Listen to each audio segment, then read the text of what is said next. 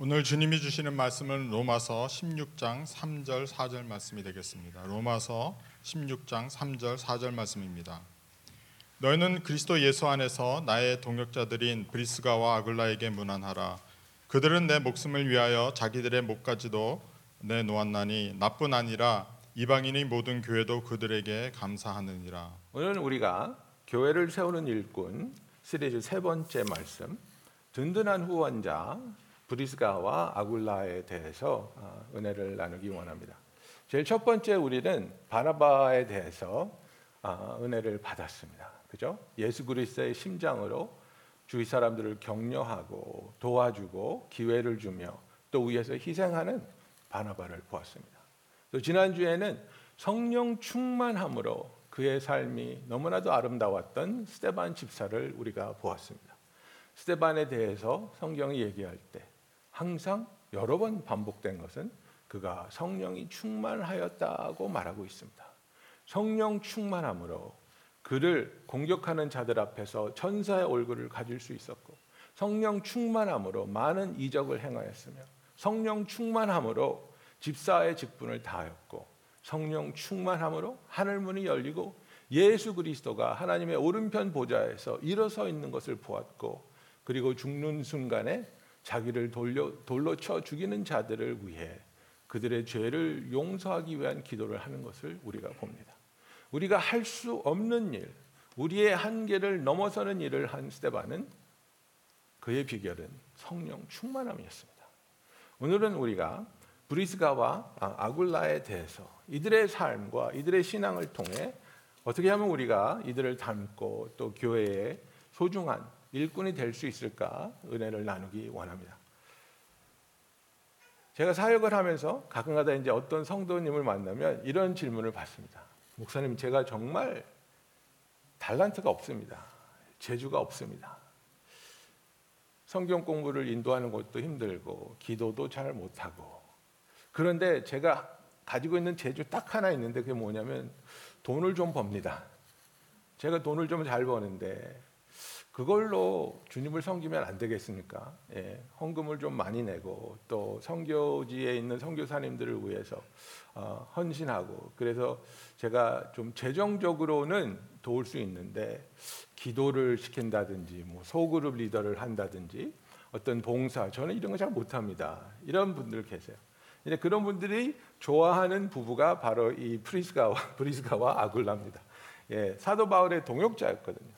사도 바울과 같이 텐트를 만들면서 동업을 하면서 사도 바울이 고린도에서 교회를 세울 때 1년 반 동안 같이 신앙 생활을 하면서 정말 협력을 아, 어떤 부분에서도 어, 위험하거나 어려운 부분을 마다하지 않고 사도 바울이 정말로 의지하고 사랑했던 그런 부부입니다. 그래서 이제 사도 바울은 이제 로마서나 아, 뭐 디모데후서 이럴 때 이제 브리스가와 아굴라 얘기를 하는데 아, 누가는 아, 사도행전 같은데 보면 브리스가라고 안 그러고 아, 브리스길라, 예, Priscilla라고 하죠. 예. 그 Prisca는 브리스가는 formal name입니다. 그런데 이제 Priscilla는 diminutive, 그러니까 더 귀엽게. 그래서 아, 그러니까 이제 Spanish 이름을 하면 이제 아, 이 diminutive하게 낮추면 더 어리고 더 작. 작고 그죠? 그래서 아, mamacita, mamacita, 띠다 이렇게 하면 점점 더 귀여워지는 거거든요. 그러니까 이런 식으로 누가는 정말 이 브리스가라는 여인에 대해서 애칭을 썼고 사도 바울은 브리스가하고 굉장히 존중하는 이름을 불러줍니다. 그런데 사도 바울이 오늘 읽은 본문에 보면 너희는 예, 그리스도 예수 안에서 나의 동역자들인 브리스가와 아굴라에게 문안하라 이렇게 말하고 있습니다. 예, 그래서 여기서 제일 먼저 눈에 띄는 게 뭡니까? 아, 물론 이게 법은 아닌데요.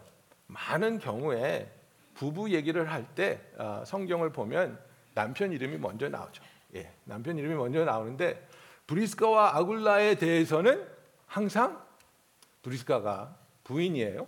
부인이 먼저 나옵니다. 여러분 사도 바울과 바나바의 관계를 보면 사도행전을 보면 처음에는 어떻게 돼 있습니까? 항상 바나바와 사울 바나바와 사울 이렇게 갑니다. 그러다가 사도 바울이 점점 성숙해지고 또 그의 영향력이 커지면서 그 이름의 순서가 바뀌죠. 그래서 어느 선에 가면 바울과 바나바, 바울과 바나바 이렇게 가게 되는 겁니다.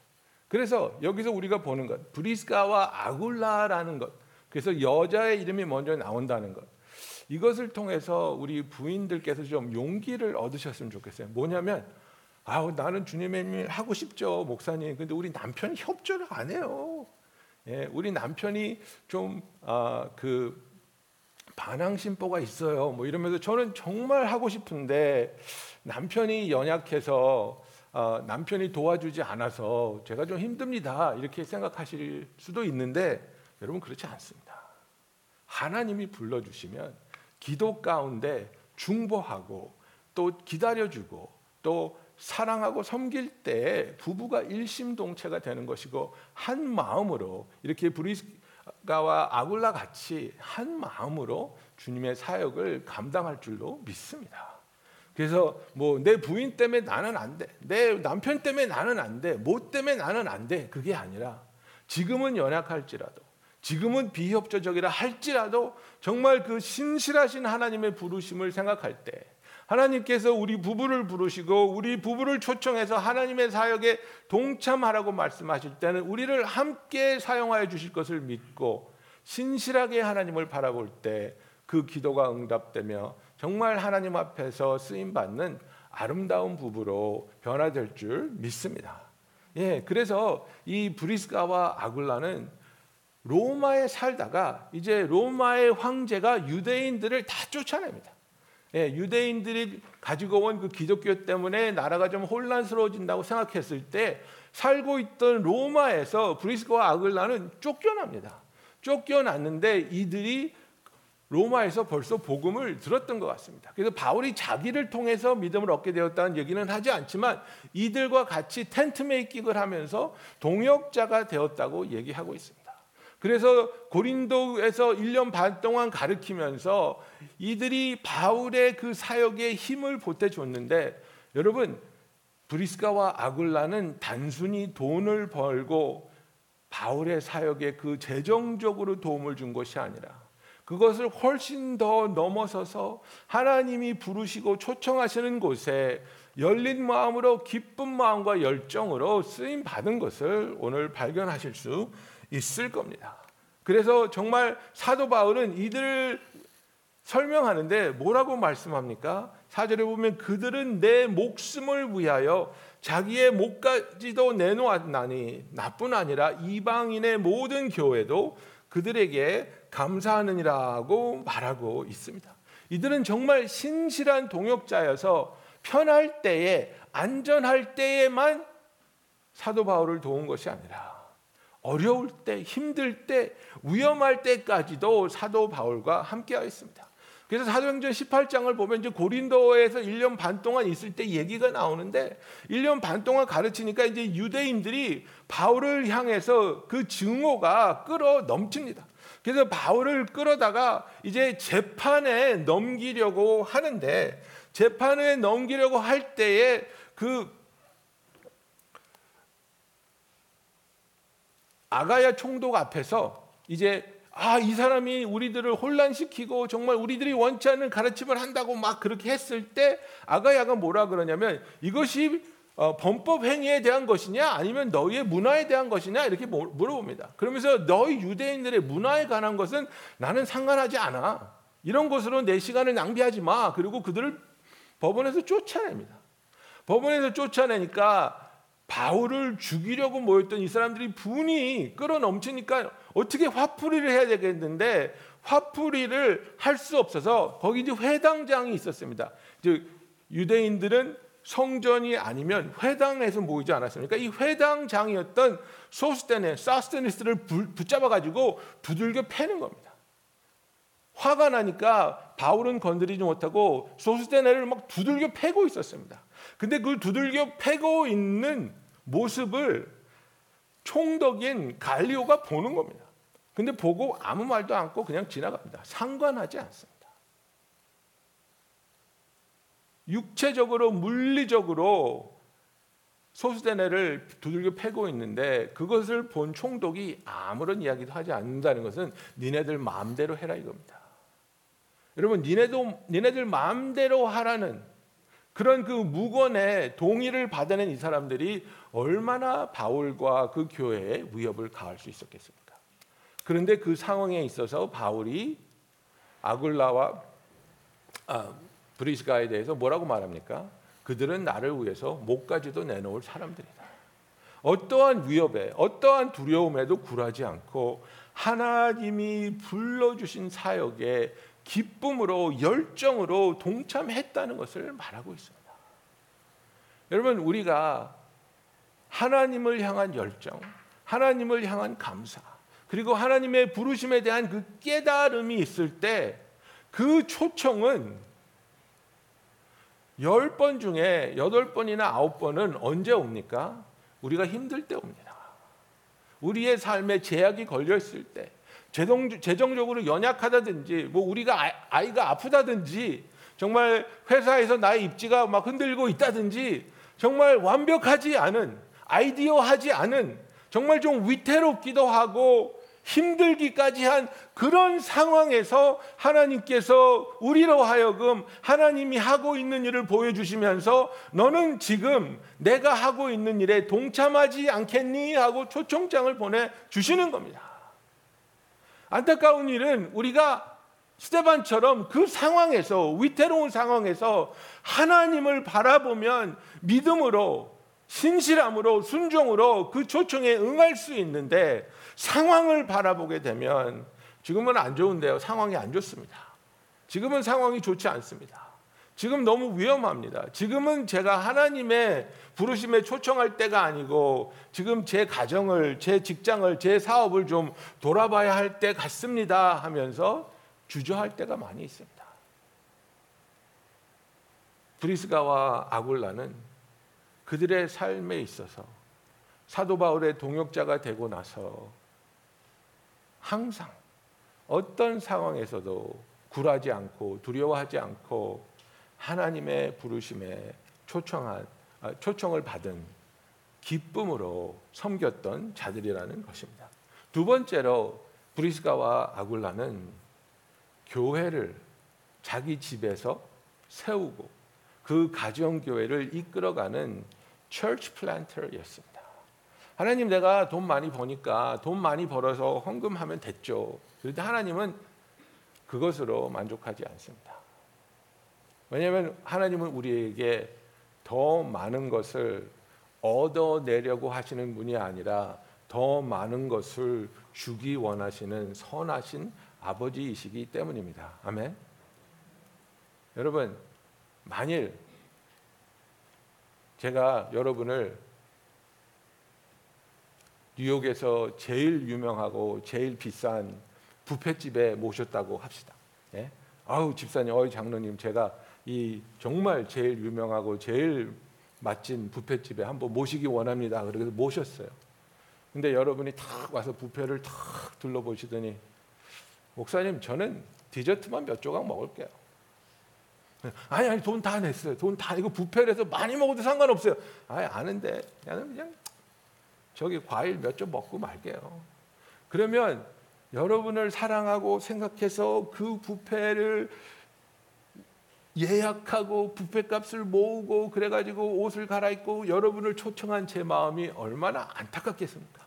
아, 저 prime rib을 드셔야 되는데. 저 랍스터 tail을 두 개는 먹어야 되는데. 그죠? 뭐 그러면서 아, 이렇게 좋은 게 많은데 왜 과일 두 쪽만 드시겠다고 할까? 여러분, 우리가 내 생각으로 나를 보면서 아이 나는 재정적으로만 도울게요. 이것은 여러분을 향한 하나님의 계획에 제한을 두는 겁니다. 여러분을 향해서 하나님의 놀라운 능력과 사랑과 치유하심과 온전케 하심과 능력 있게 하심과 넘어서게 하시는 그 모든 것을 마다하고 하나님 나는 과일 두 점만 먹을게요. 하나님의 마음이 얼마나 안타깝겠습니까? 나는 이것만 할게요. 근데 하나님은 아니 나는 너를 위해서 더 많은 것을 가능하게 할 수 있고 나는 너를 통해서 더 많은 영광을 받기 원하고 나는 그 영광을 돌리는 너에게 넘치도록 상급을 내려주고 싶은데 왜 내 자신을 그렇게 제한하느냐? 사도 바울과 고린도에서 1년 반을 신앙생활을 하고 협력을 한 브리스가와 아굴라 이 두 사람을 사도 바울은 에베소에 데려갑니다. 에베소에 데려가서 너희들 여기서 가정교회 시작해. 그 당시에는 뭐 이렇게 수십 명, 수백 명이 모일 수 있는 건물이 없었습니다. 그래서 여러 가정교회로 나뉘어지고 가정교회에서 모여서 기도하고 그 수가 많아지면 또 그게 나누어져서 두 개의 가정교회가 되고 또 광야에서 같이 모이기도 하고 이렇게 됐는데 그 가정교회를 시작한 에베소의 가정교회를 시작한 부부가 누구냐면 브리스가와 아굴라라는 겁니다. 여러분 소그룹에 속하시지 않습니까?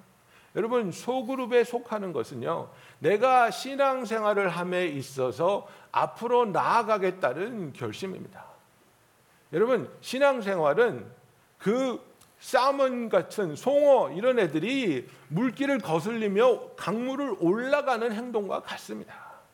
그래서 내가 강물을 거슬러 가지 않고 이 자리에 머물러 있겠다. I'm just going to tread water. 여기서 내가 가라앉지만 않고 여기에 머물러 있겠다 하는 사람은 절대로 발전이 없고 절대로 전진이 없습니다. 여러분의 삶이 얼마나 힘들고 얼마나 복잡하고 얼마나 어렵다 할지라도 소그룹에 속하지 아니하고 목장에 속하지 아니하고 나의 삶을 나누고 같이 기도하고 같이 중, 중보하며 협력하며 하나님의 은혜를 나눔이 없다면 주일 예배에만 참석하고 계시다면 여러분의 신앙은 절대로 잘할 수 없습니다. 그냥 스테이터스 퀘어 남아 있거나 아니면 점점 점점 뒤로 물러가게 되는 겁니다. 목장을 하는 것이 목장에 속한 것이 얼마나 어렵습니까? 우리 이 예배실 안에도 지금 목자로서 목장을 이끌어 가시는 신실한 목자들이 많이 계신데 한번 이야기를 들어보세요. 얼마나 어렵게, 얼마나 간절하게, 얼마나 신실하게 기도하면서 부르짖으면서 목원들을 챙기고 만나서 격려하고 정말 요번 주는 특별하게 해야지. 요번 주는 막 그 간식도 맛있게 하고 좀 특별한 이벤트도 하고 생일 케이크도 하고 하고 해서 정말 그 위축되어 있는 목원을 내가 격려하고 힘을 불어 넣어줘야지. 그리고 막 뜨거운 마음으로 준비하고 exciting 돼가지고 막 전화 다 돌리고 그랬는데 정작 와서 은혜 받아야 될 사람이 그날 나 오늘 못 가요. 여러분 경험해 보셨잖아요. 얼마나 김 빠지는 일인지, 얼마나 낙심되는 일인지. 나도 모르게 속상해서 눈물이 나고 이게 뭐라고 내가 이렇게 열심히 했는데 그분이 안 온다 그러는데 눈물이 나고 마음이 아프고 정말 이분이 은혜 받아야 되는데 그 마음을 하나님이 주시는 건데 목자님들은 아십니다. 목자님들은 이 가정교회를 하는 게 얼마나 힘든지 그런데 그 아픈 마음을 통해서 하나님께서 우리를 얼마나 사랑하고 계신지 보여주는 거거든요. 하나님께서 내 마음을 너도 같이 느껴봐. 내 너희를 향한 내 사랑을 너희도 한번 체험해봐 하면서 목자들에게 그 마음을 주시는데 브리스가와 아굴라는 목자로서 가정교회의 리더로서 그들이 보냄을 받은 곳에서 신실하게 신실하게 하나님의 백성을 섬기는 자들이었다는 사실입니다. 돈만 벌어서 사도 바울을 후원한 자들이 아닙니다. 그들은 기도했고 그들은 사역을 했으며 자기 자신들에게 맡겨주신 가정교회라는 그 엄청난 책임을 믿음과 기쁨으로 감당하고 있었습니다. 그리고 그들은 거기에 머물러 있지 않고 하나님 안에서 성장하며, 성장하며 성숙하며 다른 이들에게 선한 영향력을 끼쳤습니다. They were mentors. 사도행전 18장 24절에 보면요. 알렉산드리아에서 난 아볼로 아팔로스죠. 아볼로라 하는 유대인이 에베소에 이르니 이 사람은 언변이 좋고 성경에 능통한 자라. 에베소는 어디예요? 브리스가와 아굴라가 가정교회를 하고 있는 곳이에요. 그가 일찍이 주의 도를 배워 열심으로 예수에 관한 것을 자세히 말하며 가르치나 요한의 세례만 알 따름이다. 그가 회당에서 담대히 말하기 시작하거늘 브리스겔라와 아굴라가 듣고 데려다가 하나님의 도를 더 정확하게 풀어 이르더라. 아볼로가 아가야로 건너, 건너가고자 함으로 형제들이 그를 격려하며 제자들에게 편지를 써 영접하라 하였더니 그가 감에 은혜로 말미암아 믿은 자들에게 많은 유익을 주니 이는 성경으로서 예수는 그리스도라 하고 공언하여 공중 앞에서 힘있게 유대인의 말을 이김이러라고 되어 있습니다. 에베소는 브리스가와 아굴라의 교회가 있던 곳입니다. 그런데 아볼로가 나타났어요. 나타나서 복음을 막 전하고 있어요. 근데 반쪽짜리 복음이에요. 세례 요한의 복음이에요. 예수에 대한 성령에 대한 이해가 없어요. 그러면 많은 사람들은 그랬을 거예요. 아, 저게 우리 땅에 와가지고, 그죠? 우리 나와바리에 와가지고 제대로 되지도 않은 복음을 가르치고 있어. 쫓아내버려야 되겠다. 무안을 주고 네가 왜 틀렸는지, 왜 다른지 다른 사람한테 보여주고 쫓아내야 되겠다. 그런 생각을 했을지도 모르겠어요. 여러분 그런데 브리스과 아글라는 아볼로를 데려다가 가르칩니다. 온전하게 가르쳐서 정말 하나님의 사역을 감당할 수 있도록 훈련시켜 주는 것을 마다하지 않습니다.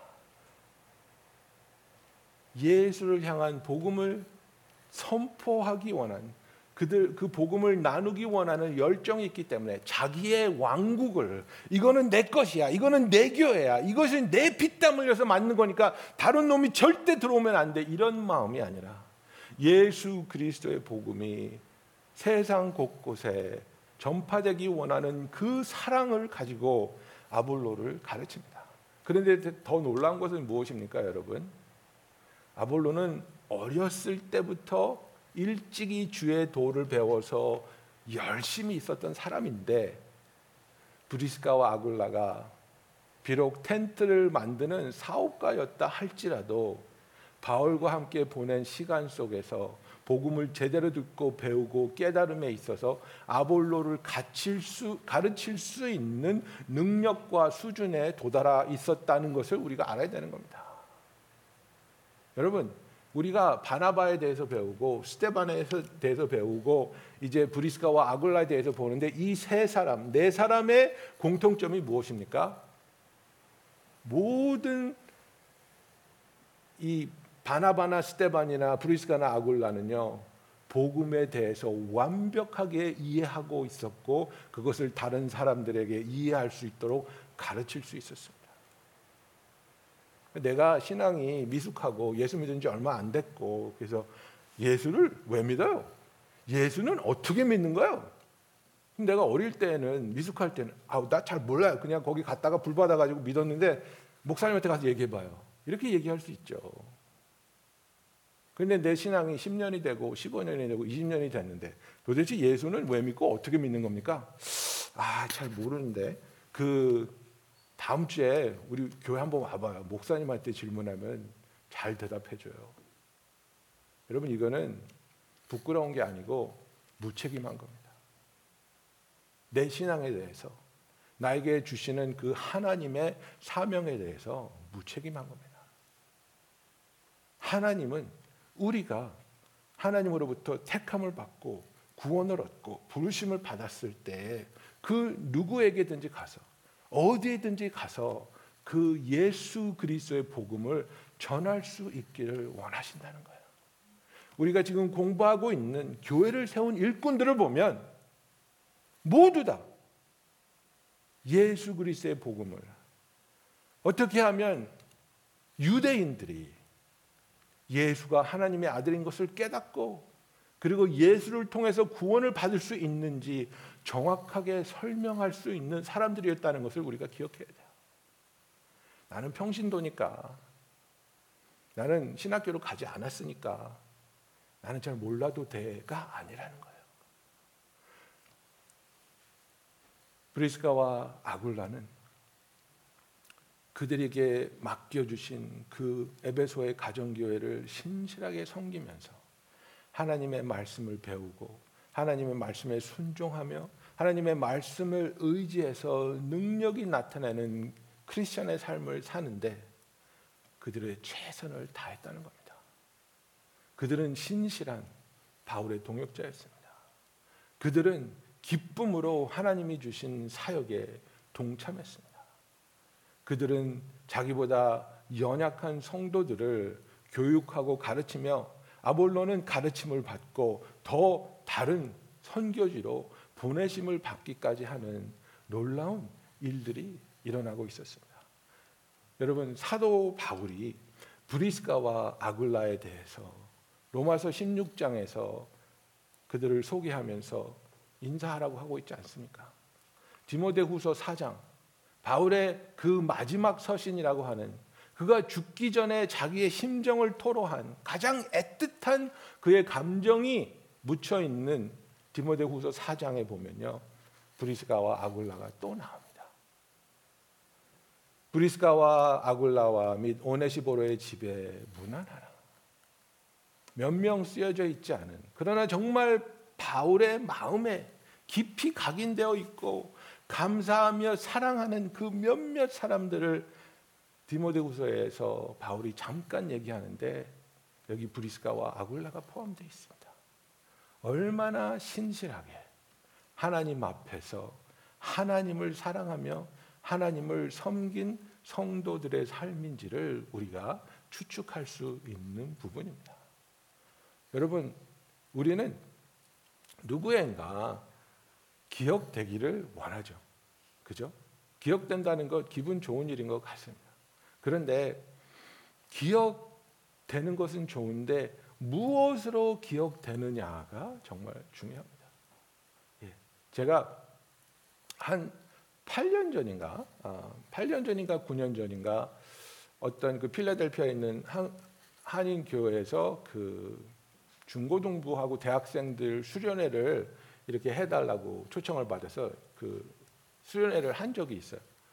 그런데 그 수련회에 참석했던 자매가 요번에 보니까 우리 제다이가 다니는 학교의 선배예요. 그러면서 얘기를 하면서 나 니네 아버지 알아 딱 이런 니네 우리 아버지 어떻게 알아 그러니까 내가 그 니네 아버지가 인도한 수련회에 있었어. I remember your dad. 그죠? 그건 너무나 기분 좋은 일이죠. 하나님이 쓰신 그곳에서 은혜를 받아서 그 목사님을 기억하고 있다는 것. 그런데 어떤 사람은 어떤 일로 기억됩니까? 아, 그 망나니?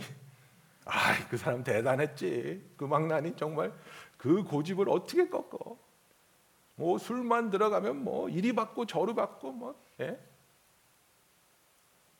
여러분은 지금 여러분의 신앙의 삶이 누구에게 기억되고 있다고 생각하십니까? 그리고 어떤 모습으로 기억되고 있다고 생각하십니까? 아, 그 사람 돈 잘 벌어. 아, 그 사람 요리 잘해. 그 사람 차는 진짜 이런 거 말고. 아, 그분 정말 신실하시지. 그분 정말 기도의 용사시지.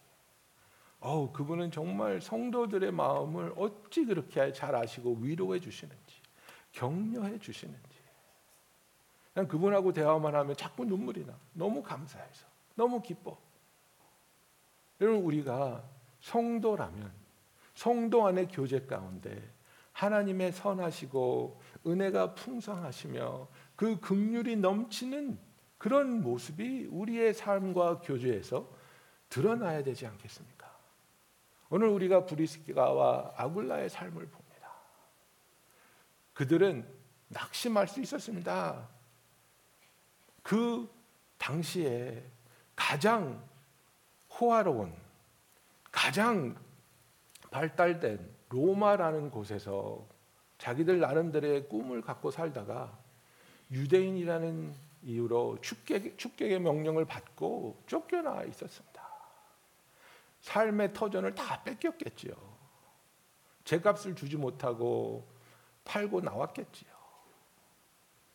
그래서 낙심하고 원망하고 미워할 수도 있었던 사람들이지만 그들의 삶에서 드러난 것은 무엇입니까? 하나님을 향한 사랑과 감사와 헌신이었습니다.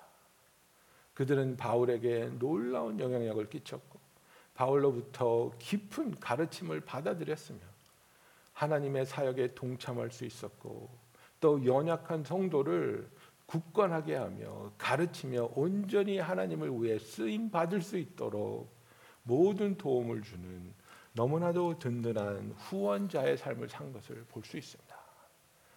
여러분 돈 버는 재주가 있으십니까? 그 돈으로 하나님을 섬기고 싶으십니까? 그거는 뷔페집 가서 디저트 먹는 부분이라고 생각하십시오. 돈으로 하나님 헌신할 수, 도울 수 있습니다.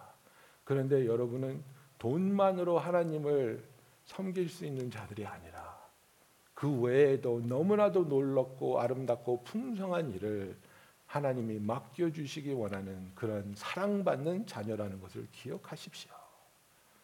나의 삶에 있어서 하나님을 섬기는 것이 어떠한 한 부분에 제한된 것이 아니라 내가 상상할 수 없는 더 많은 부분에 하나님은 준비와 계획과 축복 가운데 우리를 불러 주실 줄로 믿습니다. 기도하겠습니다.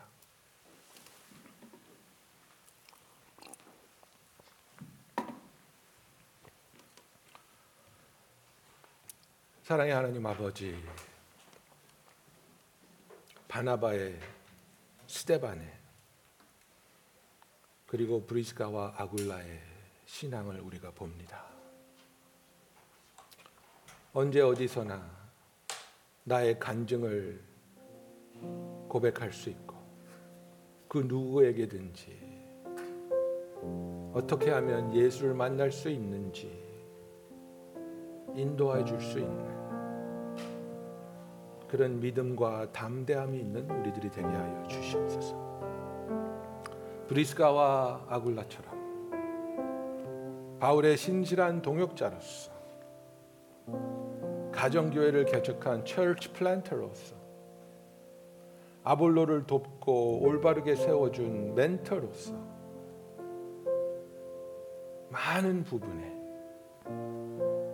하나님의 함께하심과 도우심이 드러나는 그런 삶을 우리가 살게 하여 주시옵소서. 우리의 마음을 하나님을 향해 열고 하나님이 초청하시면 그 초청장에는 우리를 가능케 도와주실 거라는 그 믿음으로 하나님의 부르심에 응할 수 있는 우리들이 되게 하여 주시옵소서. 예수님의 이름으로 기도하였습니다.